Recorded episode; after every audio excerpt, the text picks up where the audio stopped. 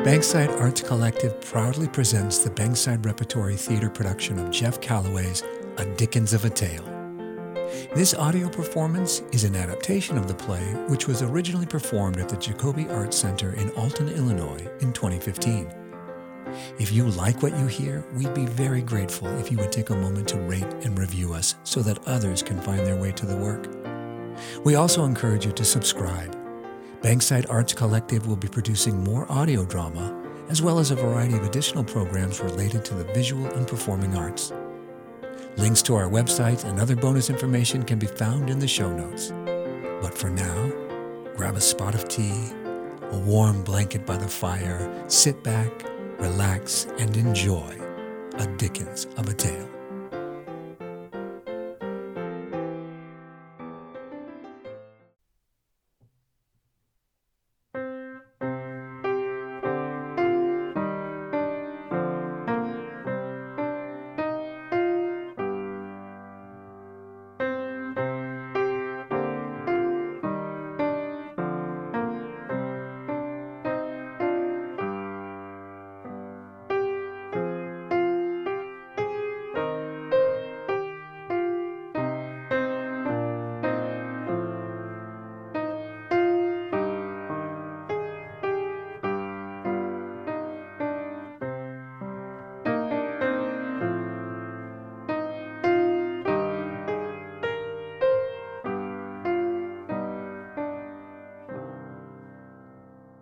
Our story opens in the public salon of Burnham and Berry Limited, undertakers. It is a well appointed room in the somber tones of a funeral home of Victorian England. Center stage features a podium where the speakers stand to offer their memories of Ebenezer Scrooge, the recently dear departed, whose painting stands on an easel decorated with a tasteful wreath and a velvet ribbon.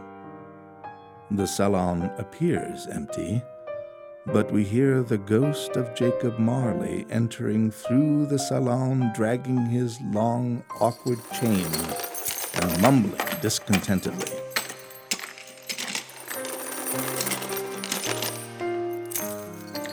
The service has not yet started. Marley is in the clothes he wore in life. A little worse for the wear, his face is a fright, and his hair stands on end from all the heat in the underworld.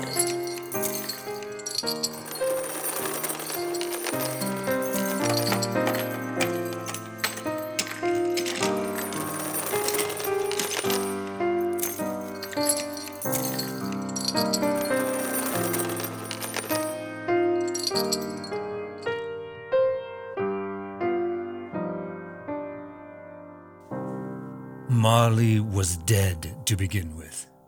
There is no doubt whatever about that. Old Marley was as dead as a doornail.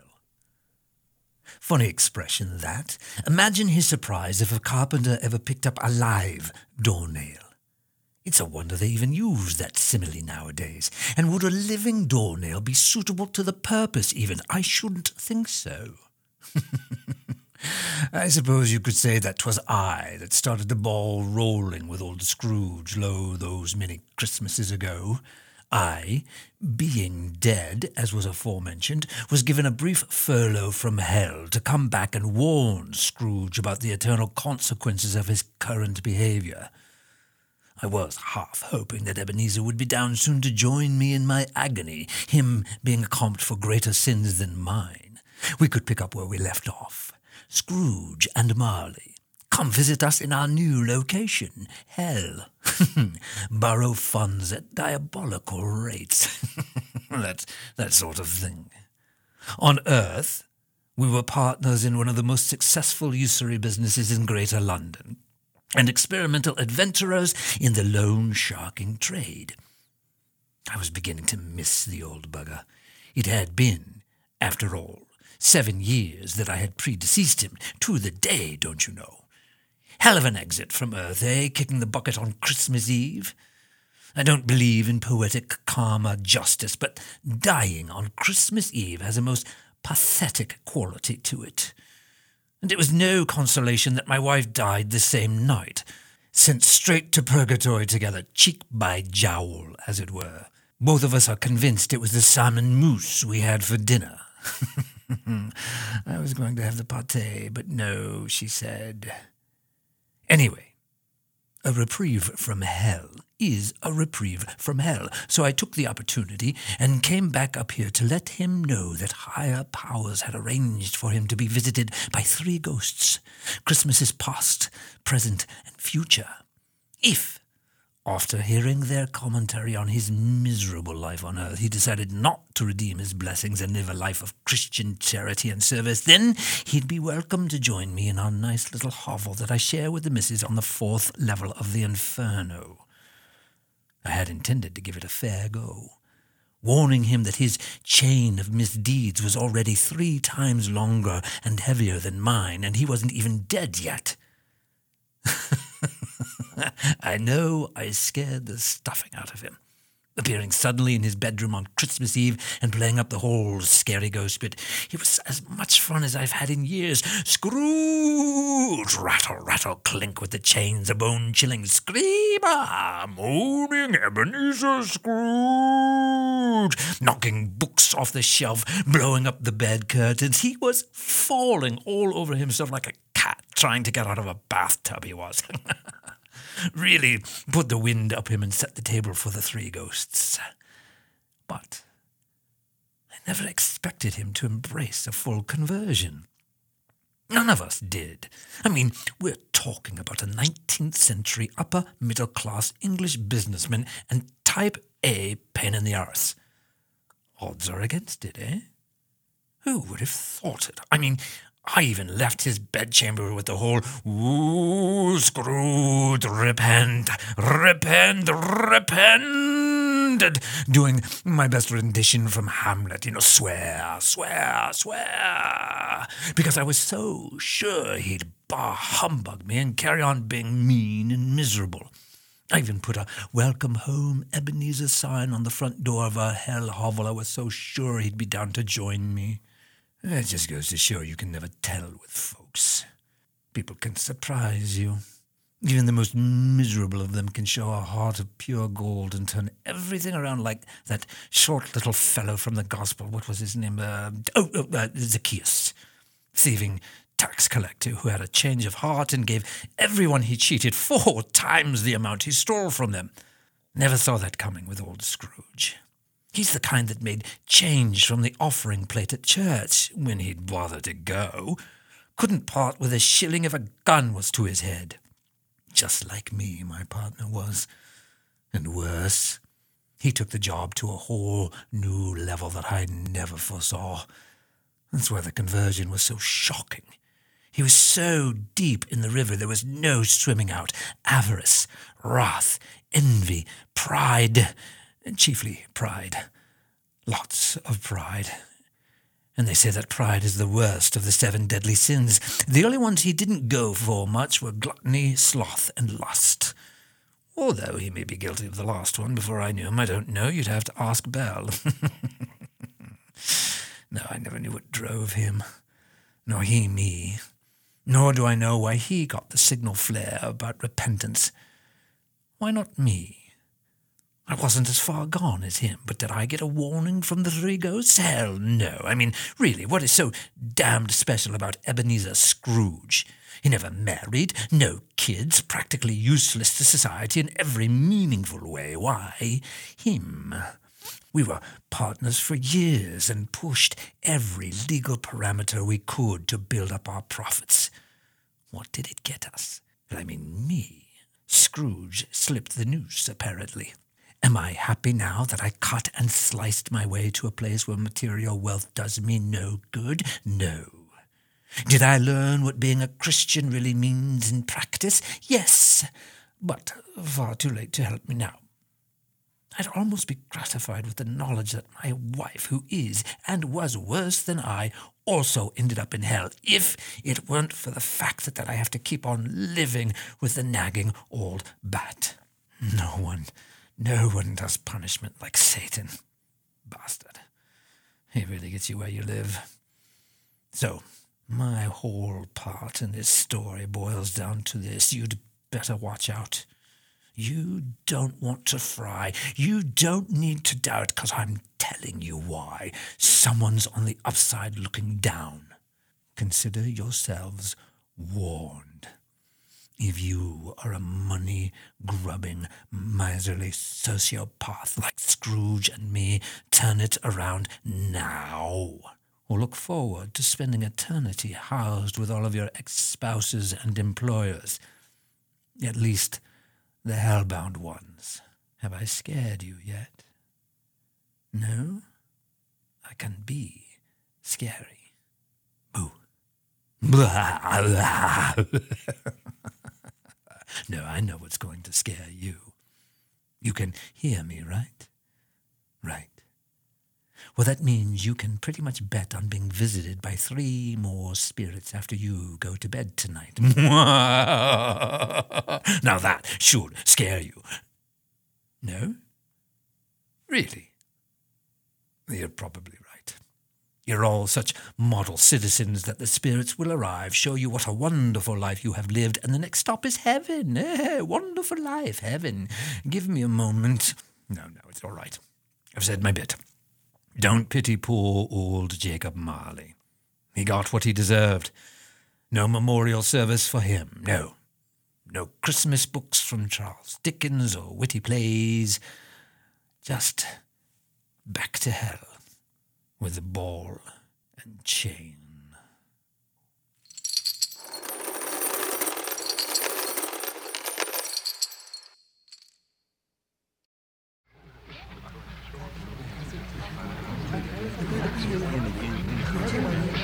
Good evening, ladies and gentlemen. Thank you for attending this most solemn yet joyous occasion as we remember the spirit and celebrate the life of Mr. Ebenezer Scrooge, financier, philanthropist, and beloved uncle. At this time, allow me to introduce Mr. Fred, Mr. Scrooge's nephew, and the master of ceremonies for the evening. We hope you will take comfort from the remarks of his family, friends, and associates, and we encourage you to make yourselves at home here at the sumptuous establishment of Burnham and Berry.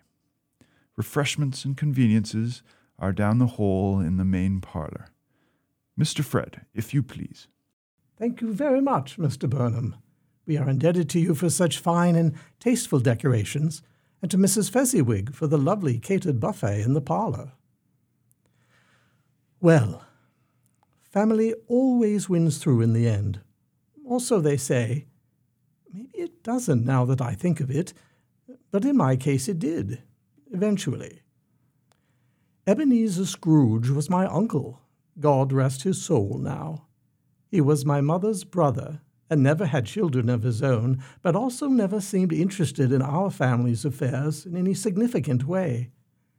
Four times a year, especially at Christmas, I would do my duty as a nephew and make, as my wife would say, the voyage of futility to Uncle's office to invite him to holiday dinners. New Year's, Easter, Midsummer's Eve, Christmas, it made no difference to Ebenezer Scrooge. He wasn't having any of it and to tell you the truth, I started to become glad of his refusals. Who would want a sour, socially inept old geezer moping around and sucking all the joy out of the room? Still, I always held out hope that the Lord and crushing loneliness would do the work of the ages and change his mind. Ten years ago, it changed. No one was prepared for it, least of all him. He caught us totally by surprise, I must say. I had done my usual duty on Christmas Eve, calling on him at his business. Never had I dared to stop by his home to be told bah humbug whilst I stood on his steps. We chatted for a bit, him bashing the whole Christmas tradition, me holding the high ground with as much grace as I could muster. And I left Scrooge and Marley's as I always did, Christmas dinner invitation offered, Christmas dinner invitation chewed and spat back at me for my trouble. If I had dared, I would have invited his long suffering clerk, Bob Cratchit, and his family to dinner as well. But I was not certain that Bob would ever dare to accept an invitation, with Uncle Ebenezer looming over him, snorting disdain from both nostrils. My wife jumped three feet and landed side saddle on a chair when Uncle suddenly stuck his head around our dining room door on Christmas Day, unannounced, and barked, Fred! I had my back to the door, or I would have landed in my wife's lap. When I turned round, there he was, dressed to the nines, looking like some earl that had just come from Whitehall. Why, bless my soul, I said, trying to get my breath back. Who's that? It is I, your Uncle Scrooge, he said, with a heartbreaking mix of sorrow and joy, joined to an air of humility that I never suspected he would be capable of. I have come to dinner. Will you let me in, Fred? Let him in? Why, it's a wonder I didn't shake his arm right off his elbow. We had only just started to enjoy some hors d'oeuvres when Topper and all the rest of them arrived. After a moment's shock to all, they embraced Uncle and drank many a toast to him for a long overdue visit.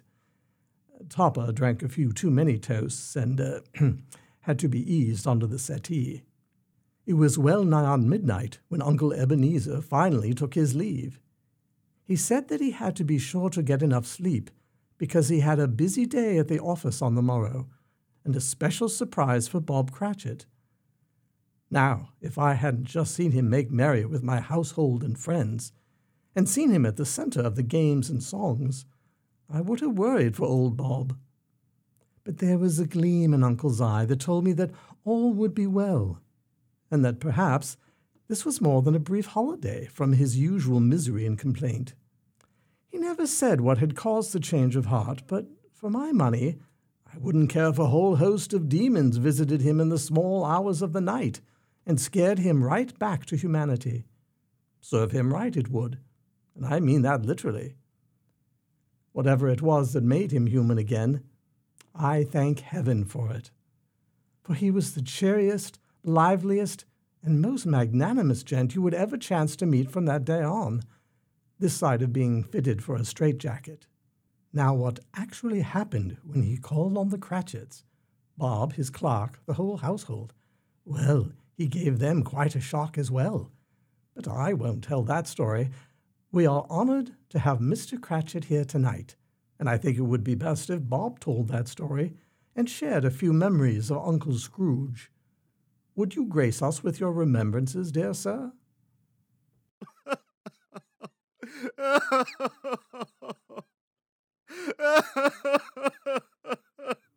Now don't you bestir yourself, Bob, my dear.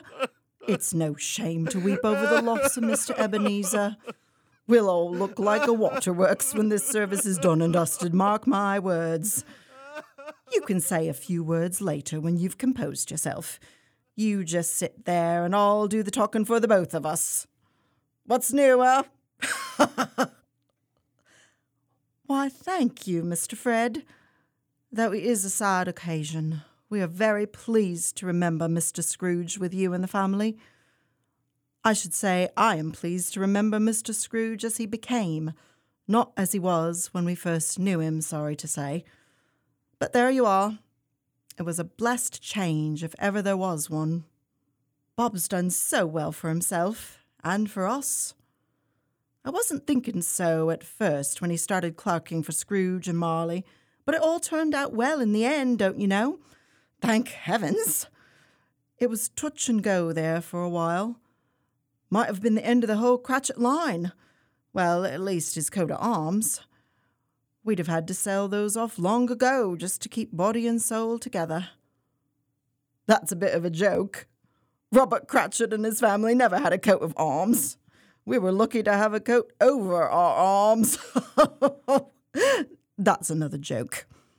Oh, oh, I shouldn't be laughing, though. Not so soon after Mr. Scrooge's passing. Lovely man. And you know, ten years ago I would have been shocked to hear myself say that. It's so difficult to make ends meet these days. I was just saying that to the kids years ago before the blessed day. Mummy, they were saying, Mummy, these sausages taste funny. They're like real sausages in the middle, but they taste like old breadcrumbs on the ends. Well, darlings, I says, these are hard times for your father and me. These days, it's hard to make both ends meet. it took took 'em a while, but eventually they got it. I can't seem to help myself. Must smack of ingratitude now. Laughing like a hyena here, not three days after Mr. Scrooge's funeral. But you want to know something? I'll be glad to tell you. Perhaps Uncle Ebenezer wouldn't have it any other way. Joy was the thing for him. Laughter, bonhomie, all of that. If he could have, he would have told jokes at his own funeral or danced a jig. And yes, that's right, you clever customers that heard me just now. I did say Uncle Ebenezer because he insisted that we call him that the day he doubled Bob's salary and took such a great interest in our family. I was concerned at first. Ebenezer Scrooge was the type to invite you over for dinner and then cook you for the dinner rather than play the charming host. I never liked him. I told Bob so. But Bob is a saint. Saint Bob. Somehow, he has unconditional love for everyone, even the monsters. It's unconditional love what has got us through. Sickly kids, long work hours for low wages, cramped living conditions. It's all enough to drive a normal family around the bend. But we loved our way through the leaky roof, the leftover food, the dog pile into the beds at night in the single bedroom. And we always found some comfort and humour. Aye, humour in finding a way to keep calm and to carry on. We've been lucky. But for most of our early days as a family, we were struggling, as most others are like to do. The money Mr. Scrooge and Mr. Marley was paying didn't go so far when the kids started coming along. We were grateful to have two pennies to drop into an empty tea tin at the end of a month. I wasn't keen on Bob taking that job in the first place. Clerking at a counting house? Horse feathers! Bob could have done much better. He's always been dead clever with figures, and such an accommodating man. Too accommodating sometimes, but you won't hear complaints about him from me. Sweet as pie, and really loves the children. However, Scrooge and Marley's was where he landed, God bless him. Marley was the worst, by the way. It was no wonder the devil took him first. Although, actually, now that I think about it, it was hard to tell. Maybe Mr. Jacob was always so flamboyant that it covered up how mean Mr. Ebenezer really was. Marley was in your face evil. Scrooge was lurking evil. The two of them together ran off every decent clerk they ever had until Bob came along. And when Mr. Jacob died in agony from that awful food poisoning, did Mr. Ebenezer recognize Bob's gifts and implore him to become the next partner in the firm? No. He just let Marley's chair sit empty and took the profit shares all for himself. I blush to say it, but in my weaker moments, I suggested that Bob sneak home an extra lump of coal or two from work. But he wouldn't hear of it, thank goodness. Saint Bob. Besides, he said, he counts 'em, he does. He'd miss one if I nicked a crumb, and that would be the sack for me for sure. He what? I said. The lumps of coal, he counts them, right down to the dust. He keeps the offices cold enough to store meat in them in winter, but he knows exactly how many lumps of coal are in the chute at any given time. If you hadn't knitted me my sweaters, my love, I would long ago have keeled over like a frozen cod right at my desk. Thanks. And then he kisses me. Honest Saint Bob. Well, it was the blessed day what changed all that. We call it that here in Castle Cratchit.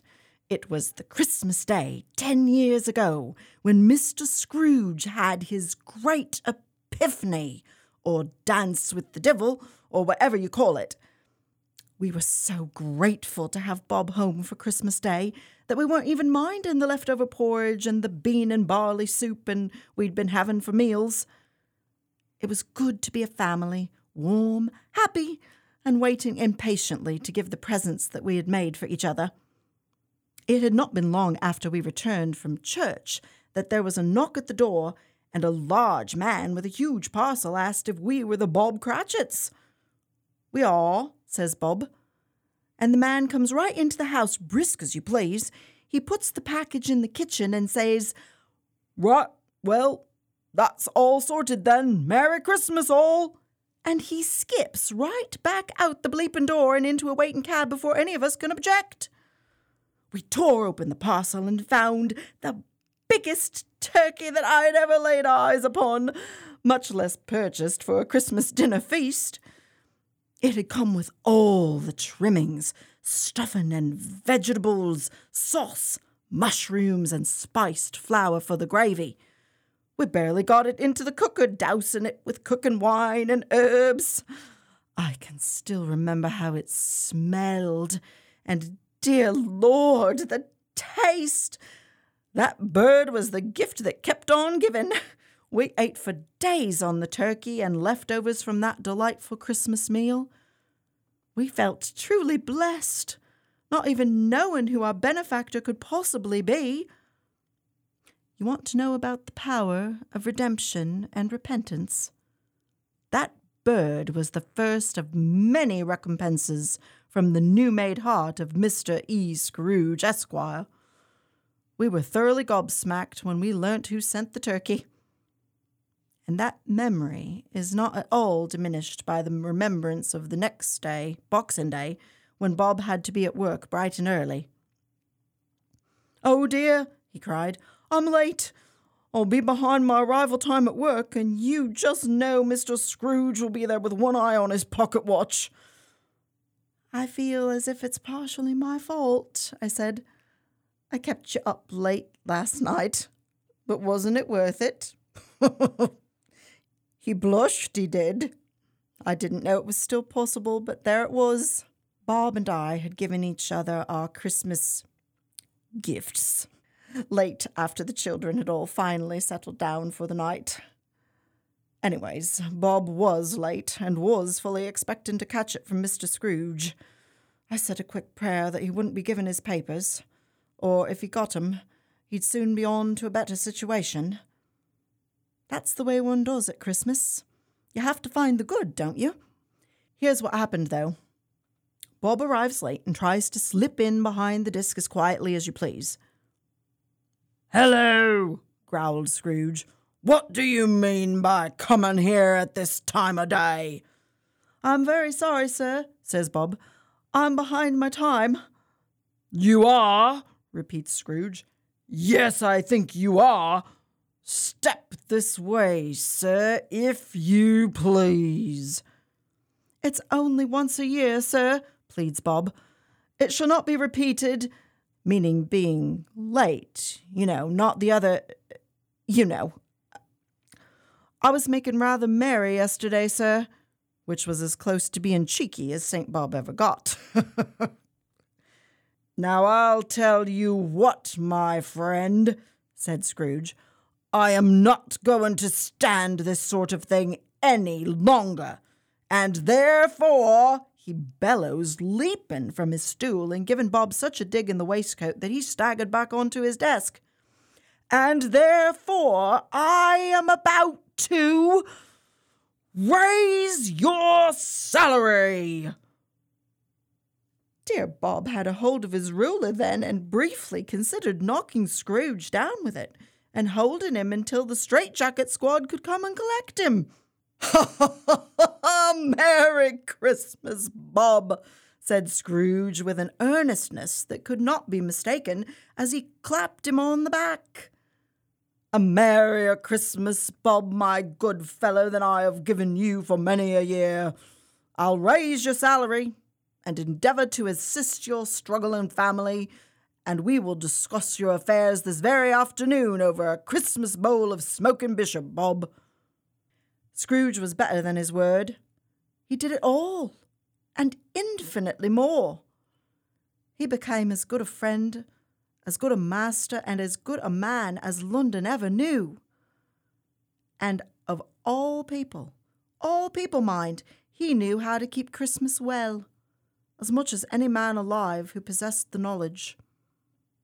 I hope, I pray, that that may be truly said of all of us. The children, oh, the children. Once they knew that Scrooge wasn't a dangerous madman, the children all grew to love him like a real uncle. And I like to think that Uncle Scrooge found a warm place in our home as a member of the family. He was especially dear to Tim. If it wasn't for Mr. Scrooge taking an interest who knows what would have happened? Oh, dear me, I'm misting up in spite of myself.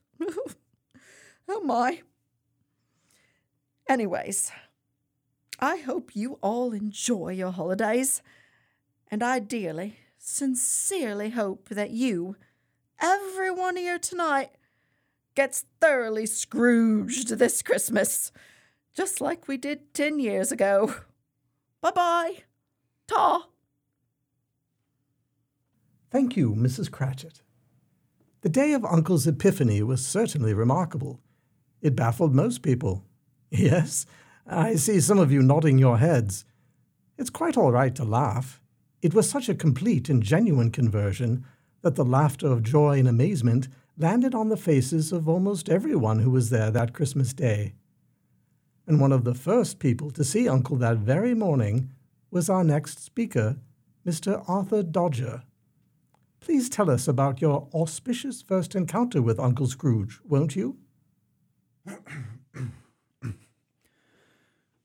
I was just lucky, I guess, for me to be there at that big moment.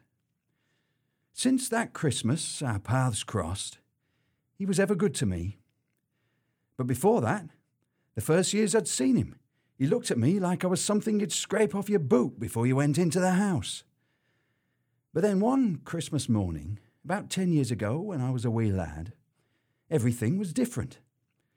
I was strolling down Scrooge's street in me Sunday clothes, heading to church, my parents being their usual late selves far behind me. I was tired and yawny from the night shift at the post office, catching rats mostly, and I took my usual route past Mr. Scrooge's dingy big house. When he throws up his window and barks at me from the first floor, What's today? Huh? I says, wondering who he's talking to. What's today, my fine fellow?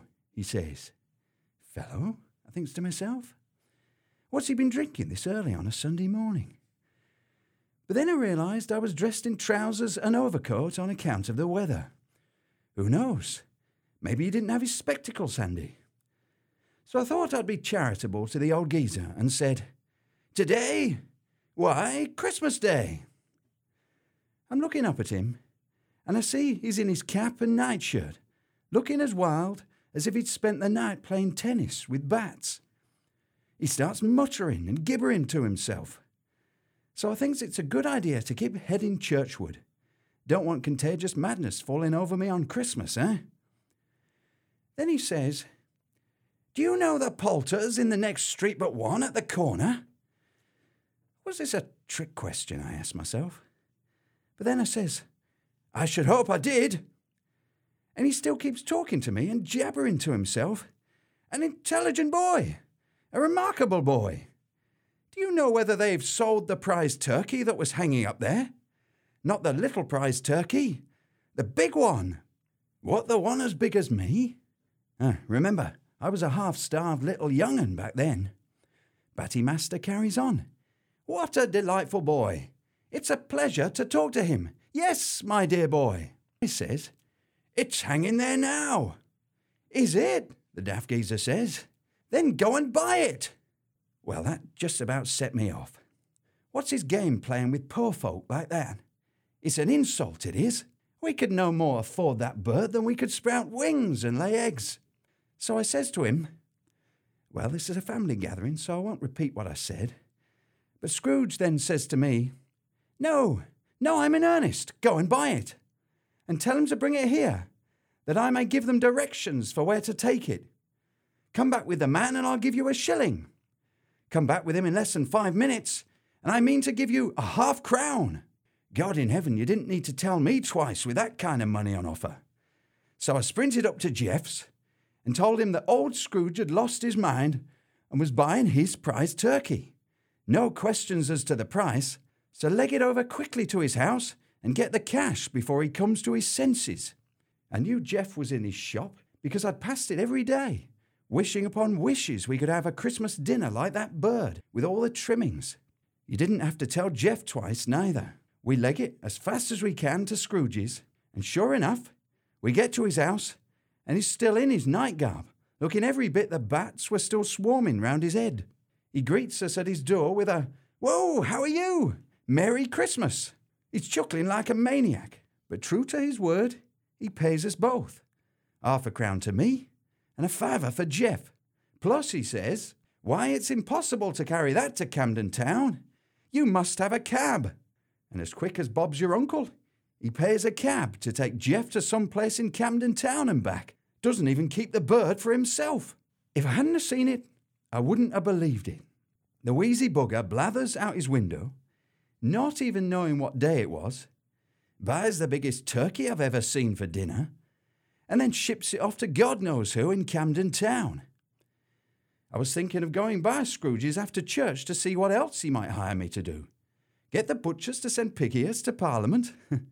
now, I suspected he'd been up all night drinking the furniture polish, because no one would credit that bloody geezer Scrooge would caper around in his nightshirt and buy prize turkeys that he didn't intend to eat. Generosity, charitable spirit. Don't make me laugh. Them's hardly the words you'd pin on Scrooge. Dirty tricks, now that's more like it. Mind you, this is the same cantankerous old buzzard that didn't give a tinker's cuss about working people on the street, didn't even acknowledge their existence. And now it's like I'm one of the family. Oh, he remembered me all right. He became like a distant uncle I'd never had, suddenly returned home from the sea or a foreign war or something. If I was ever in need, all I had to do was call on him in his office and offer to do a bit of work, and there'd be a shilling or two in it for me. Or Mr. Cratchit here. He's as good as Mr. Scrooge when it comes to that. Messenger jobs, bit of cleaning or fetching, I don't mind. I even got clever with counting and figures, hoping maybe there'd be a permanent situation there for me. But I still bless the day I ran beneath Scrooge's window that Christmas morning. You see, he made a real difference in the end with how he lived. Some of you weren't there, of course, but you should have seen how many people turned out at the church for his wake and visitation. You'd think the Prime Minister was being buried. Such a crowd pressed into the church. Not any of our recent Prime Ministers, of course.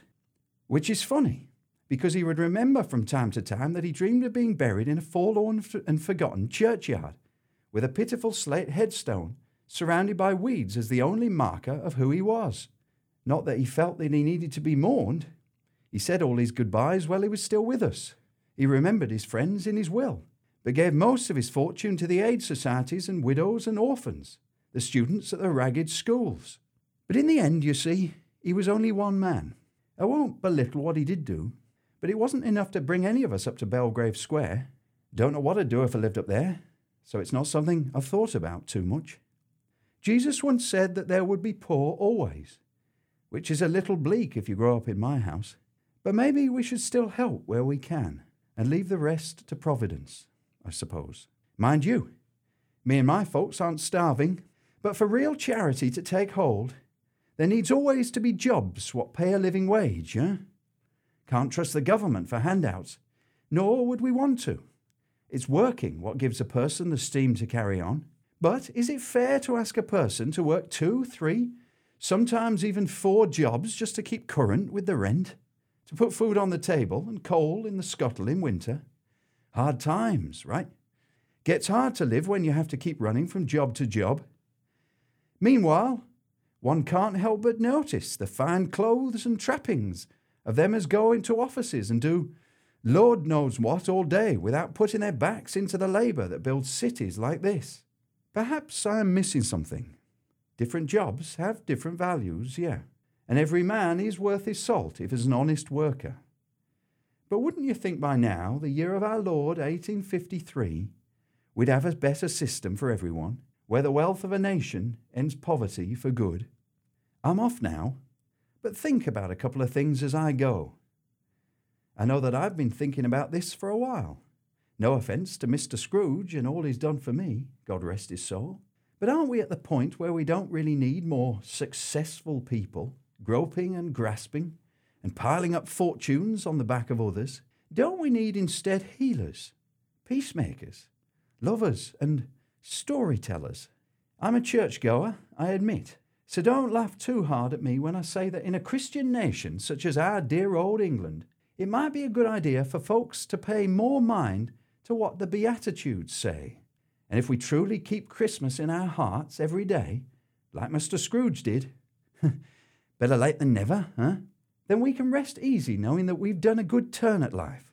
Well done, thou good and faithful servant. You have been faithful over few things. I will make you master over many. Enter thou into the joy of the Lord.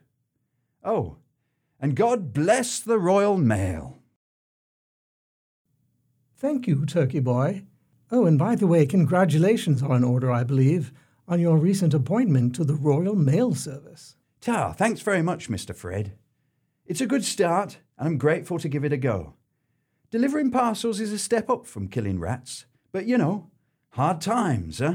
Yes, yes, indeed. We'll see it through, God willing. Amen. Well, after the Christmas Day visitations, dear Uncle Scrooge had more surprises in store for us. We were carrying on the celebrations the next day, Boxing Day, when Uncle sent a messenger to my house to come meet him at his house. An invitation. Who would have believed it? A few folk had already gathered on his stoop by the time I had arrived. Bob Cratchit was there, I was glad to see, and even his housekeeper, Mrs. Dilber. We followed him around the rest of the morning just to witness the miracle. He wished everyone a good day and a happy Christmas, and said that he was so glad to be out of the office while other businesses were still open. He'd bought Mrs. Dilber a new gown that was suitable for a regal ball, and a fine new heavy overcoat with gloves and a top hat for Bob Cratchit, and bless my soul, a new wallet and a gorgeous walking stick for me. We were all lunching at the Savoy and earning curious looks from the patrons. Well, we were a rather interesting circus of folk, after all, when Uncle touched me on the arm and told me he'd like a private word when the meal was concluded. We toddled out of the dining room mid afternoon with much shaking of hands and a thousand thanks, Mr. Scrooge, and all of that. We hip hooray him merrily as he whoop whooped the rest of them into cabs and took me by the arm, saying, Walk with me, dear nephew. I wanted nothing else at that moment. I had no idea what to say further, but I was content just to be with the dear old man and to listen closely if he chose to speak. And speak he did. It was not the number of words that caused my eyes to water, but the feeling which he gave them. My boy, he began, I am sorry that I have almost wasted my life. Almost, I said, instantly regretting the witticism. What was I thinking? Would I undo in a moment what must have taken a lifetime for him to realize? Cursing my cleverness, I was in the act of apologizing when he cut me off. Aha! Well said, Fred. You have every right to chastise me for the way I've treated your generosity and hospitality all these years past. Yes, indeed. I have been an abominable bore and killjoy ever since your dear mother passed on. Yes, and for many years before that, too. I was speechless. He pressed on, visibly moved by what he was about to say. You see, my boy, uh, I beg your pardon. You see, I loved my sister more than my own life. She was the only thing in this world I cherished more than wealth and status. Fan was so precious to me that all the spark seemed to disappear in me when she died. Far too young, far too young. I never got over it, not even to this day. Yes, I do believe that is true. You may know from her that I once considered betrothal to a sweet young woman. Belle was her name, but never thought myself worthy until I could provide a suitable situation for a family. That became my excuse. As I sought to insulate myself from the disagreeable world your mother and I grew up in, I became more enamored of all that money can buy, and I swore that I would free us from father's influence once and for all. I had known that mother and uncle had had a difficult time at home as children, and neither one of them spoke much about my grandfather. Time carried on, of course, he continued, and soon I was enraptured by gain and taking advantage. Belle left me early, of course. Clever, perceptive, lovely hearted Belle. Something I would never permit now, by God. And before I was able to be a well heeled, prosperous, a man of means, Fan was suddenly gone. There was nothing I could do for her. Excuse me for a moment. Tears from Uncle Scrooge? Couldn't believe what I was seeing. You have always been a capable lad, he went on after he had recovered himself. But I resented you for reasons you cannot understand. You were handy, however, and unforgivably I took out my anger and despair on you. My own blood, who should have been one of the dearest fellows to my bosom, seeing as I never opened my heart enough to have a family of my own. Shameful, just shameful. Fred, dear boy, if it is not too late for me to find a place in your seemingly limitless affections, would you consent to be my rightful heir? I should warn you that there will not be much of an estate at my funeral. I intend to use the fortune I have amassed for the public good and for the welfare of those nearest and dearest to me. I was gaping, I realized. Still speechless, I tried to stammer a response, but he chuckled and said, I know this is hard to grasp. I am giddy myself but the spreading of cheer and charity has made me happier than I can ever remember being. Think of it, Fred, he cried, grabbing both of my arms and shaking me with enthusiasm. Think of all the good we can do and the lives we can touch. We, he was saying. We, I replied. Yes, you and I together. We can search out where we can do the most good and work together to bring some comfort to those struggling to stay warm and fed. Of course, I must continue in my business. There are employees to think about and households to support. But now I can see clearly where those profits can go, instead of into vaults where moth and rust doth corrupt. Will you help me, dear boy? It gives me great joy to see how successful you have become all on your own initiative. No, beggar nephew, you, eh? no, sir, not for you. Instead, you should be my partner in charity. You show me the need, and we'll build an answer for every question. I never noted the distance we had traveled, but before I knew it, we had walked the whole way to Uncle's house. I hadn't said above a dozen words, and even as we parted, he took the last. But I wish to thank you for the greatest gift you have given me, nephew. I could have been knocked over with a feather, waiting for him to continue. I will never be able to repay this gift, I know. But at least I can tell you face to face how it has changed me. You never gave up on me. Lord knows why. I would have. I'm not as strong as you are, but you never gave up on me, in spite of all the bile and rancor I returned in response to your generosity. You never failed to welcome me into your life, regardless of every conceivable rejection. You never let me forget the duty of family and my abject failure in knowing what that means. You are the most persistent, intractable, relentless, and warm hearted young man an uncle could ever hope to have. You win, Fred, you win. I cannot remain angry and hateful of life when there are people like you in the world. Will you forgive me? I would dearly love to start again and find the joy that has been absent from my life for far too long. I had no words. All I could do was take him in my arms and hold him. Scrooge, the man who hated to be touched, he hugged me back with fervor and shook with sobs as we just stood there on his stoop, with the snow falling gently down on us. Mr. Fred. Y- y- yes? Ah, Mrs. Fezziwig. Yes, love.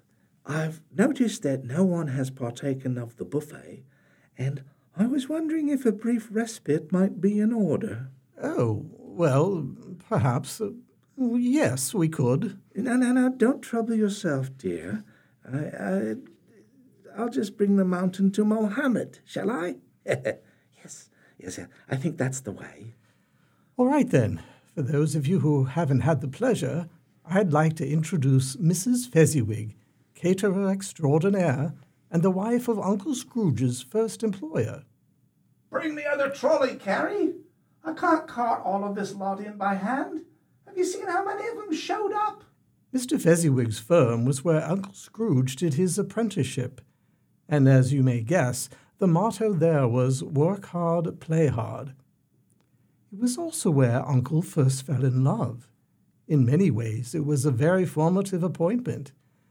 But sadly, it was also the time when the sorrows of his family life turned him sour and sent him on a long journey of bitterness. No, not that plonk. That will knock him out. Bring out the soft drinks first, and let's offset the melancholy a bit. Then we'll see if they'll want something stronger. I'm going back in with the nibbles. Perhaps this would be an excellent time to hear about Uncle's earlier years. I know Belle has come quite a ways to pay her respects to Uncle Scrooge, and so.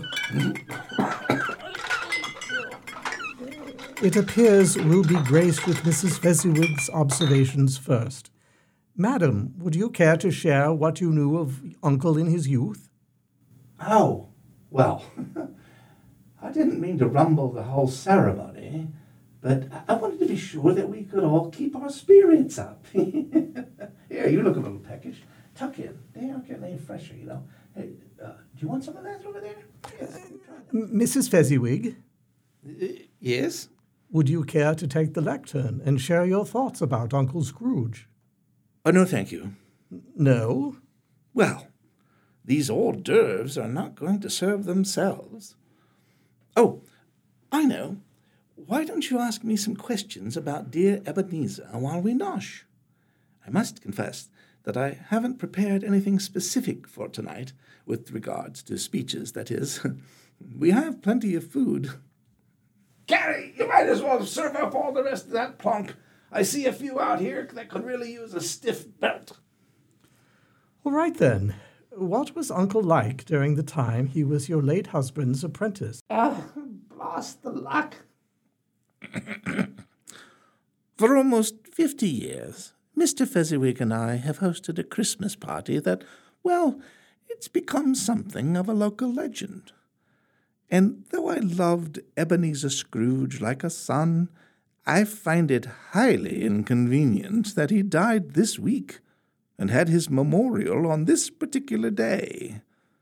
But we women of a certain age are resourceful and resolute, shall not allow something as trivial as death to interfere with tradition and celebrating the birth of baby Jesus.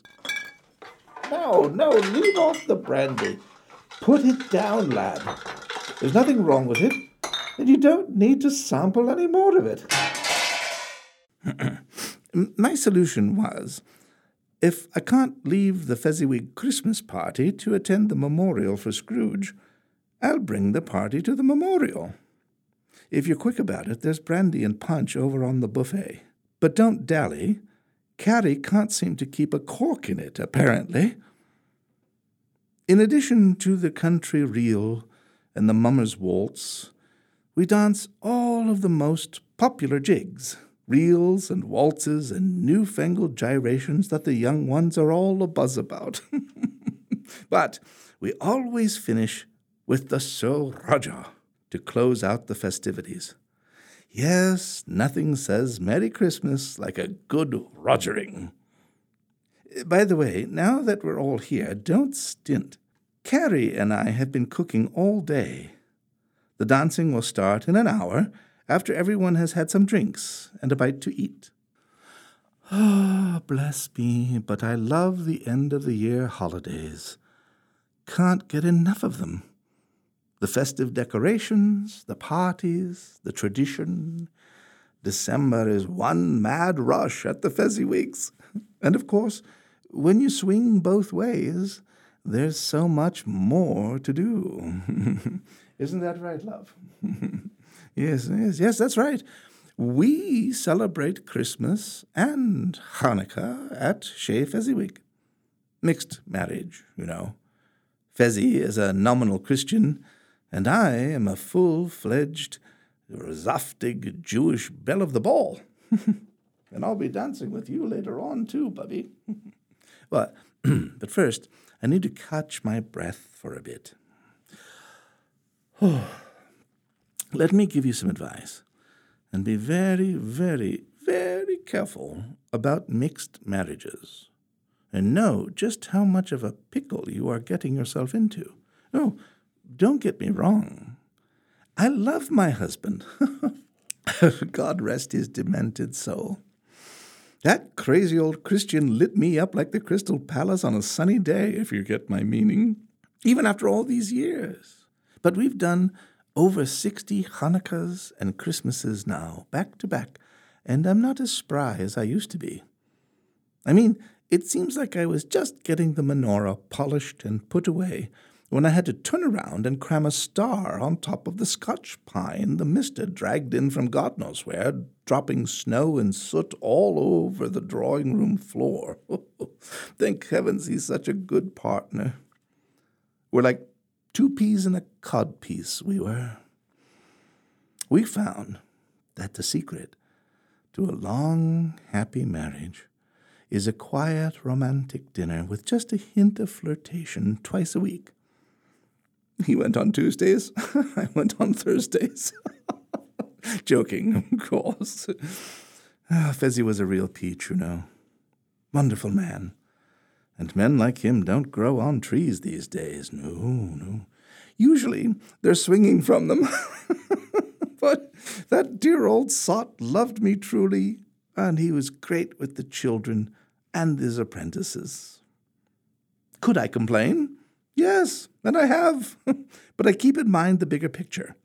When you express gratitude, you must go all in. Ebenezer finally understood that. It took him long enough. Slow learner, dear boy, even after all the examples of holiday excess he shared at our parties. He saw the fabulosity, but missed the point on what it was all about. That's my view. Don't get so caught up in the celebrations that you forget the reason for the season. Family. No matter the differences, politics, religion, social status, and other nonsense, we all need time to detach from the world and look at each other. Really listen to each other and cherish what is good about them. The world lashes us all year with our faults and failures. Holy days are the balm, if you will, the antidote. Next year, I think I shall let it all hang out menorahs, candles, mistletoe. you like that, wouldn't you, too, Sonny Jim? Just let all the gratitude and happiness mix together. Hmm, I may even ask the Druids to have me over for the solstice celebration. Happy, happy, merry, merry. But, but go easy on the merry. The world is already populated well enough. Yes, and I'm looking at you over there, Roger McRandy boy. Right. Come on, Carrie. Let's go over to the great room and get everything set up for these nice people while they pay their last respects to dear old Ebenezer. And don't forget the figgy pudding. I've been marinating it for weeks.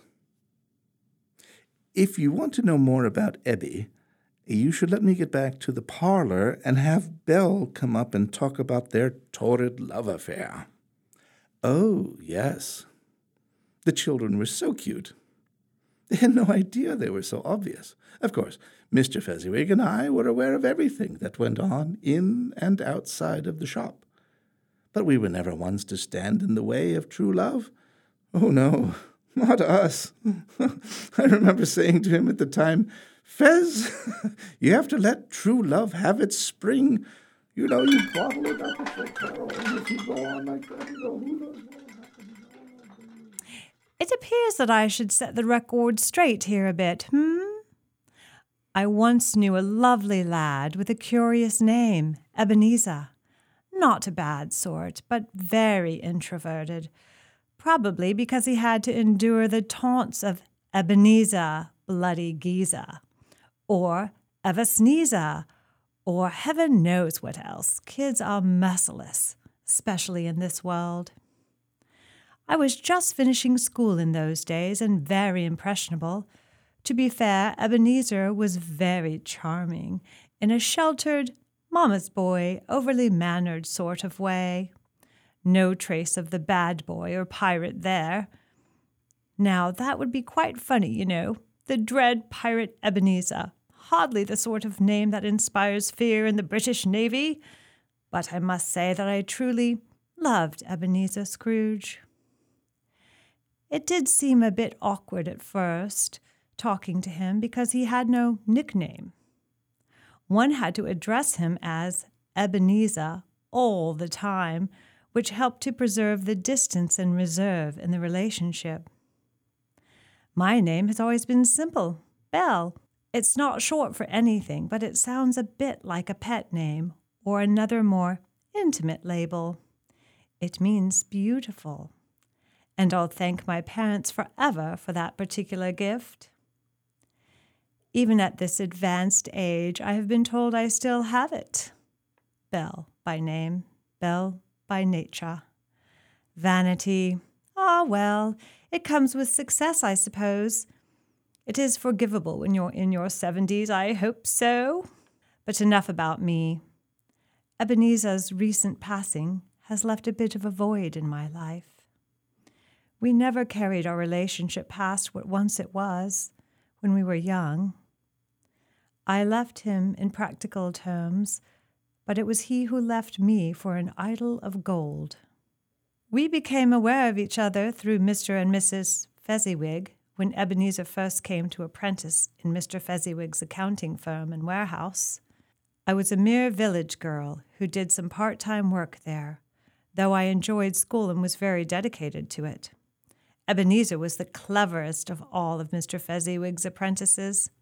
He could do large sums and equations in his head, and he had an uncanny focus where business was concerned. He was rather handsome as well, in a stoic, measured sort of way. I liked the fact that he never went out of his way to impress me, as some of the other apprentices did. He simply did what he thought best and I thought to myself, there's a young man that knows himself, knows what he wants, and has the brains and diligence to be a success. Naturally, I set my hat for him. I mean, why wouldn't I? It wasn't as if I would be going into business or starting a career of my own. Most women really didn't pursue careers in my day. I knew my best prospect for happiness was to be a loving mother and a capable wife to a successful husband. With both our efforts, at home and at large, we would thrive and be happy. However, I think I would have made a good travel consultant if that had been an option. I read a lot of books set in places other than England. As we got to know each other, I realized that I would never find that space in Scrooge's heart. It would be too full of ambition. Once he completed his apprenticeship to Mr. Fezziwig, he would set out on his own to the City of London and set up his own counting house for the big financiers of our industrial capital. Would there be a place for me? I once asked him coyly. Oh, Belle, that's so much to consider, he hedged. You know, starting out, I will have to be very careful with expenses. I very much doubt I will be living anywhere near luxury. You wouldn't like that, would you? I would be happy wherever there was a husband who truly loved me, I replied, and who loved children. I don't need a stately home and servants, just the comforts of family and a roof that doesn't leak. He chuckled at that. The place where Ebenezer slept at the Fezziwigs had a leaky spot on the roof, and if rain was fierce, he'd have to move his pallet around at night to stay dry. Dearest Belle, he said, I should take you and wrap you up right now and bring you with me to the city. I flushed. Could it be happening so suddenly? I was not sure I was ready, though I had given it much thought to what I might say if Ebenezer asked me for my hand. But I cannot, he continued, and all the light seemed to go out of the room. I must first be worthy of your love. I come from difficult means and a broken family situation. My mother, she, well, father had me board at school, a thoroughly horrible place. Run down, harsh, depressing. I spent too many Christmases there alone while the other boys went home for the holidays. Even when my little sister Fan came to collect me one year, it was only slightly better. Father and I never got along. He stopped at that point, and I realized that I had never known much about him before he came to Fezziwig's. More years went by until Scrooge was finally in business for himself, but our relationship never grew. On the contrary, it withered a little more each month, to the point that soon after my mother died, I knew it was over. I felt I needed to tell him as much. To you, it matters very little, but I can see that another idol has displaced me. If it can cheer and comfort you in time to come, as I would have tried to do, I have no just cause to grieve over what might have been. What idol has displaced you? he said. A golden one. Oh, that, he retorted. The world is hard on poverty, yet there is nothing it professes to condemn with as much severity as the pursuit of wealth. You fear the world too much, I said all your hopes have merged into one hope of being beyond the world's sordid reproach. I have seen your nobler aspirations fall off one by one until the master passion, gain, engrosses you, have I not? What then? he retorted. Even if I have grown so much wiser, I am not changed in my affections towards you. I said nothing, merely shook my head. Am I? he asked. Our contract was an old one, I said. It was made when we were both poor and content to be so until our industry might improve our worldly fortunes. But you are changed. Back then you were another man. I was a boy. The change in you is an altered spirit, not one of wisdom, but conformity to the God of success. I have thought about this many times and how I must say that I can release you. Scrooge was struck. Have I ever sought release? In words, no. But tell me this if we had not had this old agreement, would you still seek out a dowerless girl of low birth? If you won her, would you not soon regret the choice as you advance through society, weighing your actions and my person in the scale of gain.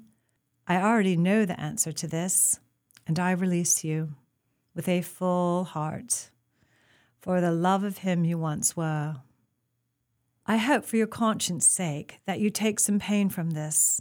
I am not cruel, for I know that a very brief time will pass and you will dismiss the recollection of this conversation gladly as an unprofitable dream from which you awoke with relief.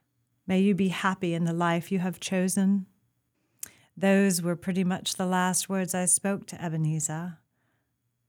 I heard of his great redemption, of course, and was glad he finally freed himself from the chains that were crushing his heart. But I never felt the need to stay in touch with him, for I too was glad of the release. I know my place and purpose. The man who joined with me to find our worldly fortune together was not Ebenezer Scrooge. No, he was a kinder man, an enlightened man who saw happiness as a shared struggle and an equal partnership. I have loved him for all these years and would do it all over again if given the chance. From our many wonderful children, we were blessed with many wonderful grandchildren. And while it wasn't easy, it has been, in fact, noisy and messy, raucous, chaotic, and exhausting. I wouldn't want anything else. But I have to thank Ebenezer nonetheless. He showed me the picture of the hell that might have been if I had become Mrs. Scrooge, and taught me to cherish all that is worthy rather than all that is wealthy. I am so grateful to know that, in the end, before it was too late, Ebenezer Lovely Geezer knew to cherish it too. Oh, if that isn't just about the saddest thing I've ever heard. I never knew that. What a pity. Oh, dear Mr. Scrooge. Dear, dear, dear. My old gran was fond of saying, Well, you know, you can't take it with you. It was easy for her and us. We never had much in the first place. You come from nothing, you go on with nothing. And that's exactly what I've learned from working for Mr. Scrooge. All that money he had, all the privileges he might want, and what good is it doing him now? He traded a fine townhouse for an oaken casket, and nearly nothing from his life went into it with him when he died. But, to his credit, he learned the truth of it ten years ago on that miraculous Christmas day. One day, he's a miserable old miser, eating cold soup and porridge in a dark, draughty house. And the next, he's as happy as Larry, throwing money and favors round like King Midas on a spendin' holiday. Here I'd worked for him for, Lord, it seems like forever, and was never convinced that he even knew my name half the time. It, it was, here you, or hey. One might have thought my name was Hey You, the way he used to carry on. I don't know why I bothered, except that he did pay wages on time and was no more abusive than most employers. Better a few, I expect. But the change in him that Christmas morning ten years ago was something to behold, it was. I had the day off, without pay, of course, because I'd asked for it to be home to cook for me mam and the rest of the family. I didn't think of him that blessed day, so thankful I was to be in a place of warmth and cheer and love. Oh, we had such a lovely time and went to bed late because we didn't want to see the end of Christmas Day. Uh, Boxing Day, of course, I had to be back on the job. Though how much of a mess one man could make in his own house when he didn't even celebrate the holiday made me wonder why he didn't just let me stay home then as well. But as I'd had no word to the contrary, I rushed to get to Mr. Scrooge's house so as not to be too late, him being a stickler for punctuality and all. Up I come, only to find the servants' entrance locked and bolted. Oh dear, I says to myself, this can't be good. Eh, so I run round to the front, knowing that it would cause even more of a stir, late to work, coming in the front door, only to find it locked up tight as well. No candles burning inside, no sign of life. Oh, I think he's fallen off of his perch and no one can get in to see him. It was a desperate situation, let me tell you. I was so frightened for Mr. Scrooge's well being that I strolled up the street to the cafe and had a nice quiet pot of tea with scone and strawberry jam. I kept looking down the street every once in a while to monitor the progress, expecting any moment for the coroner and a meat wagon to show up and sort out the carcass of Master Ebenezer the skinflint. I was on such pins and needles that I got up, stretched, and ordered another pot of tea and scones. A manic concern for my employer animated my whole being as I chatted amiably with the lorry driver, who was soon off to Southampton with a load of throw rugs. Uh, sorry, love. Did I drip any of my sarcasm on you there? Hard to control sometimes, especially when reminiscing about Mr. Scrooge and the way he used to be. But let me tell you what happened, what I still can't reckon now, ten years after the event. I'm sitting in the cafe, about to go home for a nice, well earned lie down, when I see Mr. Scrooge and some of the other well to do folk coming up to his door and go inside, as merry as a circus troupe. What's all this then? I wondered. I'd better get down there, spit spot, and have a look. Well, I come up to the front door, which is still standing wide open, mind you, and take a peek inside to see Mr. Scrooge in the middle of the parlor, being the life of the party that had obviously started the day before and was carrying on through Boxing Day. His nephew, Mr. Fred, was there with his wife, some others who might have been relations for all I knew, and a couple of tradesmen following behind, apparently taking orders for goods to be delivered. I, I thought I was dreaming. Pinch me, I thought. The dear buzzard has gone off his trolley. And that was when he noticed me standing in the doorway. Mrs. Dilber, he shouts, making me jump. Come in here at once and close the door behind you. Oh dear, I think to myself, I'm in for it now. Late, lurking at the front door, and no excuse that could be considered reasonable, except for being locked out. I just hoped that he wouldn't shame me too badly in front of his friends and relations. Yes, sir, I said, approaching. Yes, sir. Very good, Mr. Scrooge, sir. This woman, he bellows, and I thinks, right, now I'm in for it. Reprimands for everyone to hear. Hmm, I wonder if they need any housekeepers down in Chelsea. Uh, this woman, he repeats, has been in my employ for, well, it seems like forever. And now she's sacked and out in the streets, I'm hearing him say in my head. And I have been the most miserable, parsimonious, unforgiving, and uncompassionate employer since Caligula. Well, I don't know what parsimonious means, though he probably deserved it and Caligula could be the chief jailer in the Tower of London for all I knew. But it was starting to sound so un Mr. Scrooge like that I-, I waited breathlessly, with my mouth hanging open for the rest of it. That's all in the past now, my good woman, he says. Tomorrow I want you to fill this house with food and drink, because I plan to feast my friends and family from now to the feast of the Epiphany.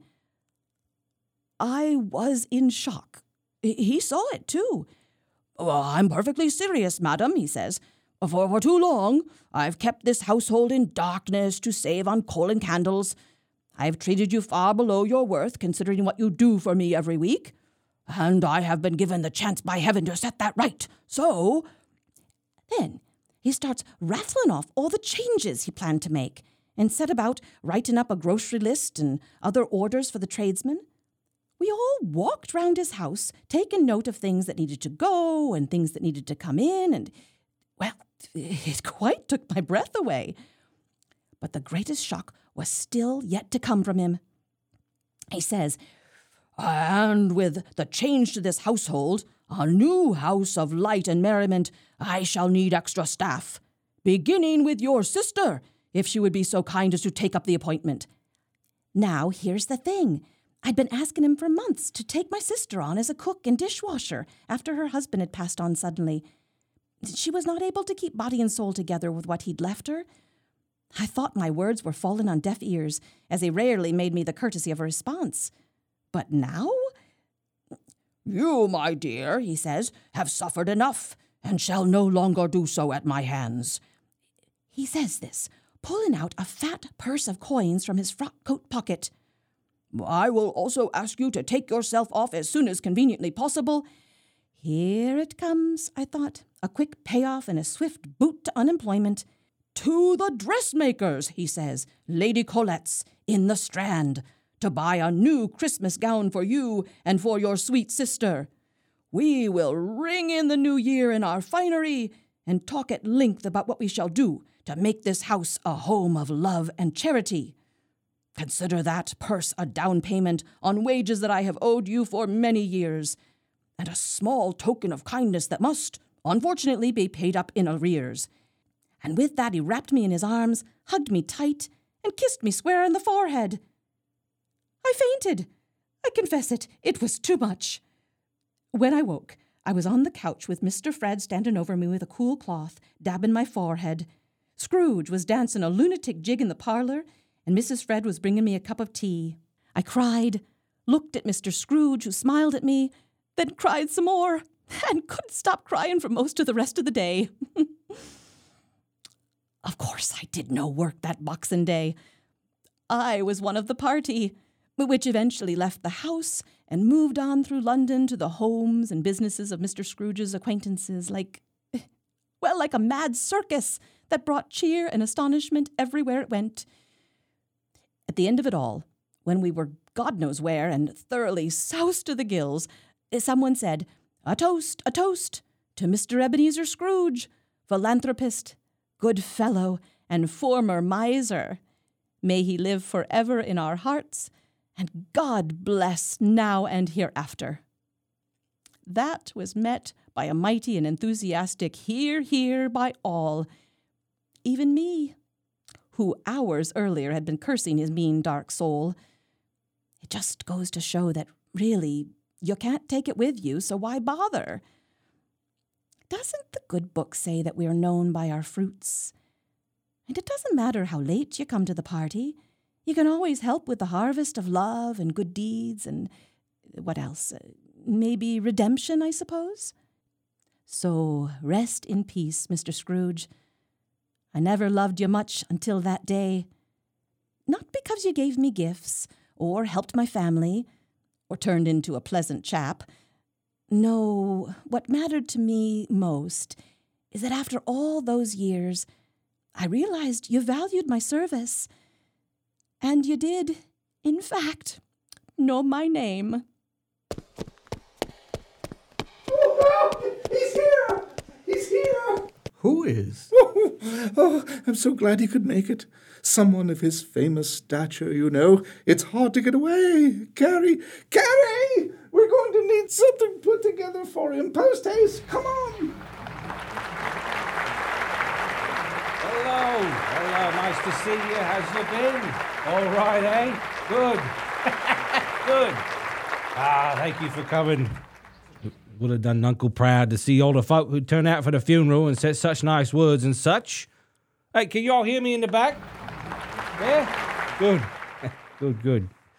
Um, uh, well, I hope Uncle Scrooge will forgive the suit. I, uh, well, normally I have to have my suits tailored as the ready-mades don't quite do the job, you know, too small. And I have one at my tailor's right now, but the gent said it wouldn't be ready till tomorrow. Fat lot of good it does now, right? But not to worry, I says. I have an old suit that might serve. See, when I heard Mr. Scrooge had died, I hopped the next train for London and didn't even take an overnight case. You figured I'd have enough in the London flat, right?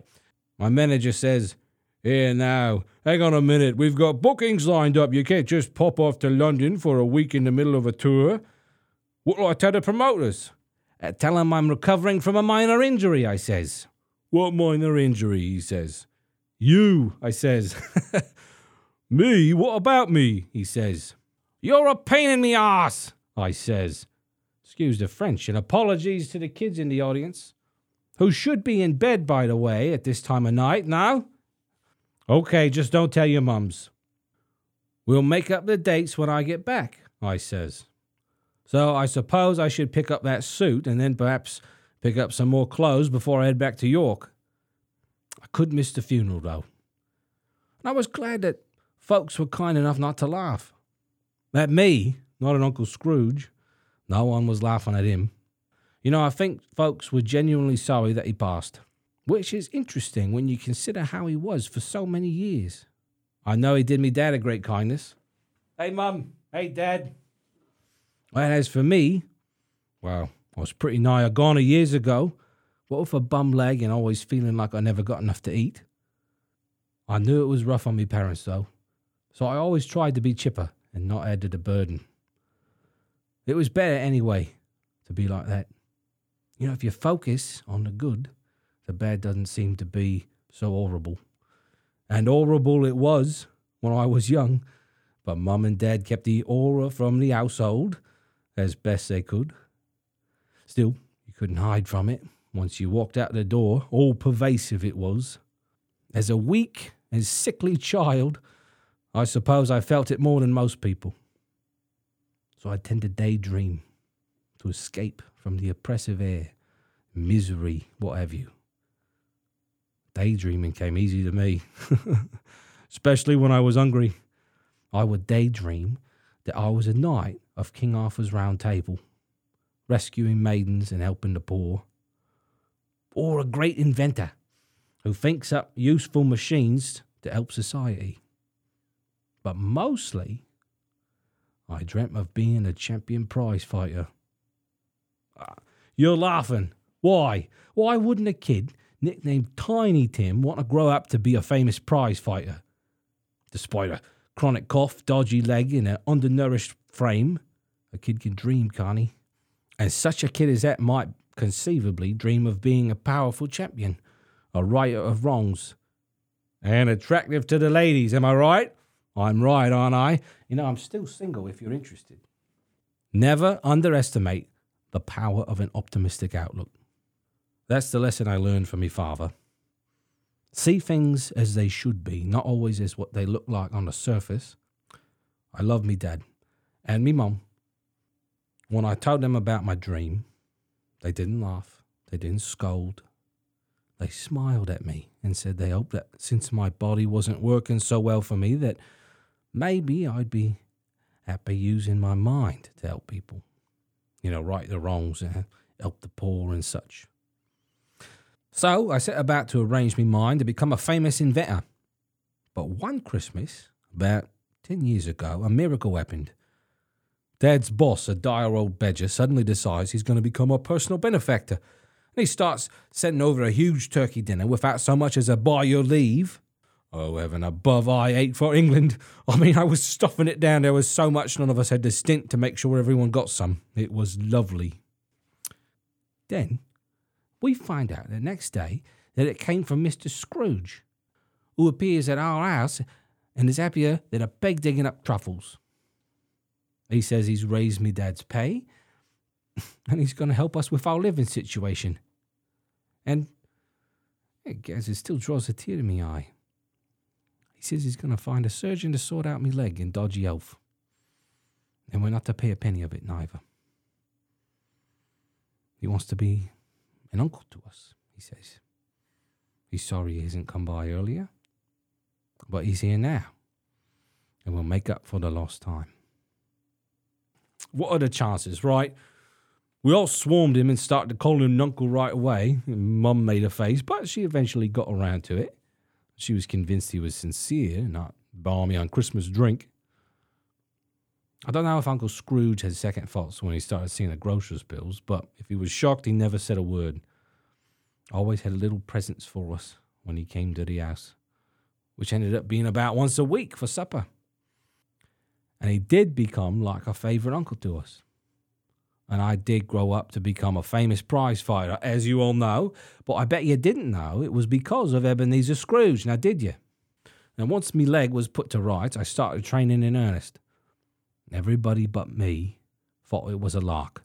That sooner or later I would get back to my studies and get around to something useful. Sport is useful, eh? I mean, don't all of us go in for it? Or if uh, we're not playing, we're watching it, right?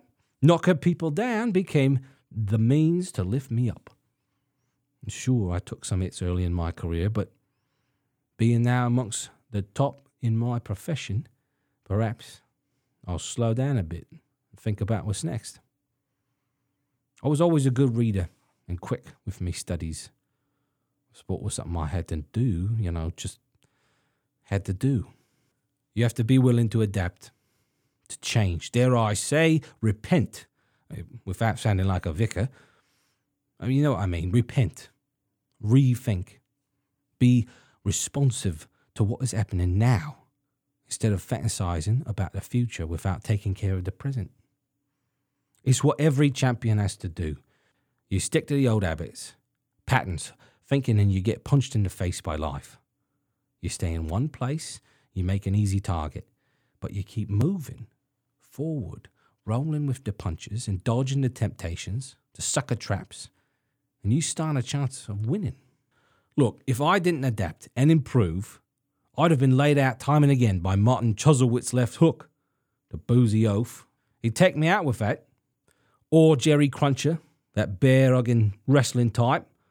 They say he also moonlights as a body snatcher. You can't let him get a hold of you. Speaking of which, my two craftiest opponents are Little Dorrit and the famous Fleetfoot Fagin. Try to get a hold of them sometime in the ring, why don't you? Can't grab 'em worth a trying. And that's the way you take on life, I say. You gotta flow like a river headed to the sea.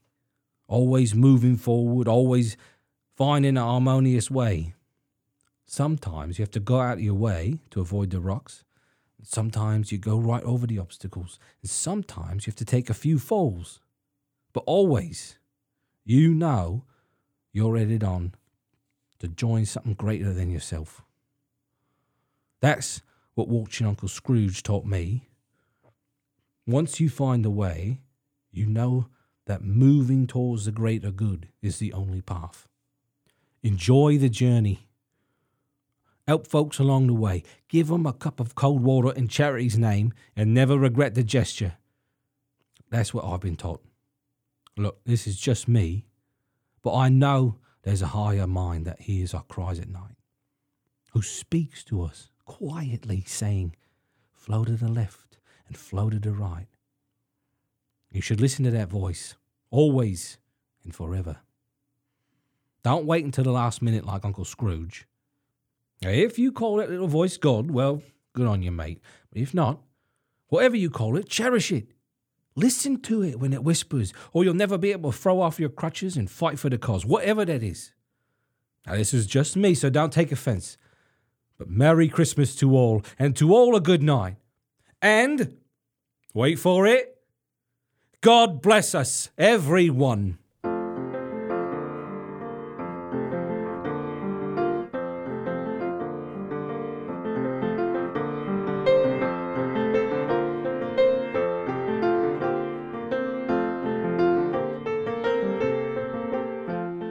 The ghost of Jacob Marley was played by John O'Hagan. Fred was played by Caleb King. Belle was played by Sue Ellen Coughtry. Mrs. Dilber was played by Chrissy Calkins Steele. Arthur Dodger, aka Turkey Boy, was played by Matthew Cox. Tiny Tim was played by Jack Dearborn. Mrs. Fezziwig was played by Geoff Calloway. Mrs. Cratchit was played by Trish Brown. Mr. Burnham was played by Andrew Martin. Incidental music and other melodies were supplied by Maestro Matthew Cox.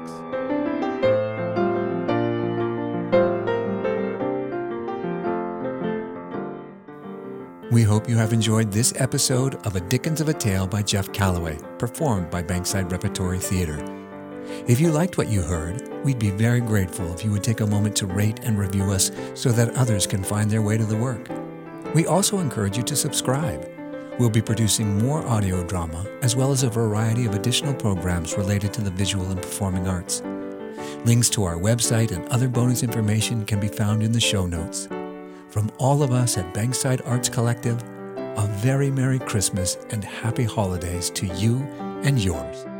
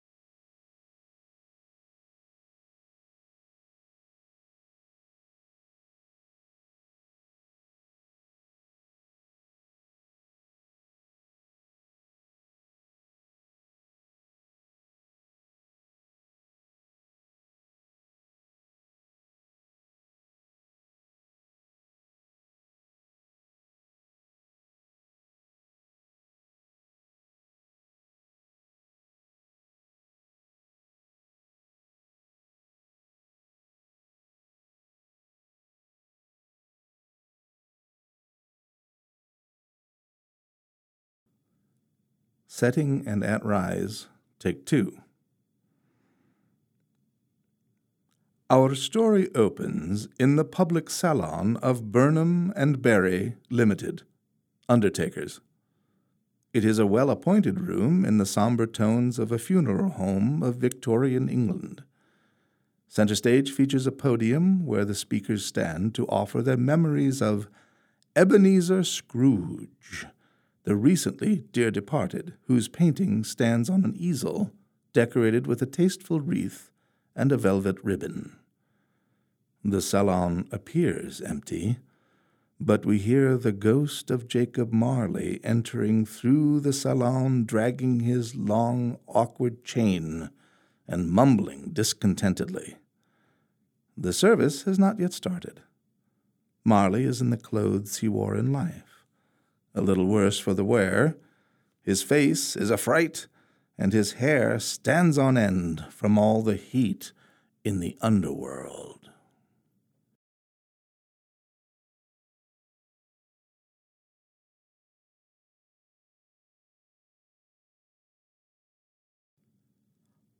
Our memorial service for Ebenezer Scrooge continues in the public salon of Burnham and Barry Limited, undertakers.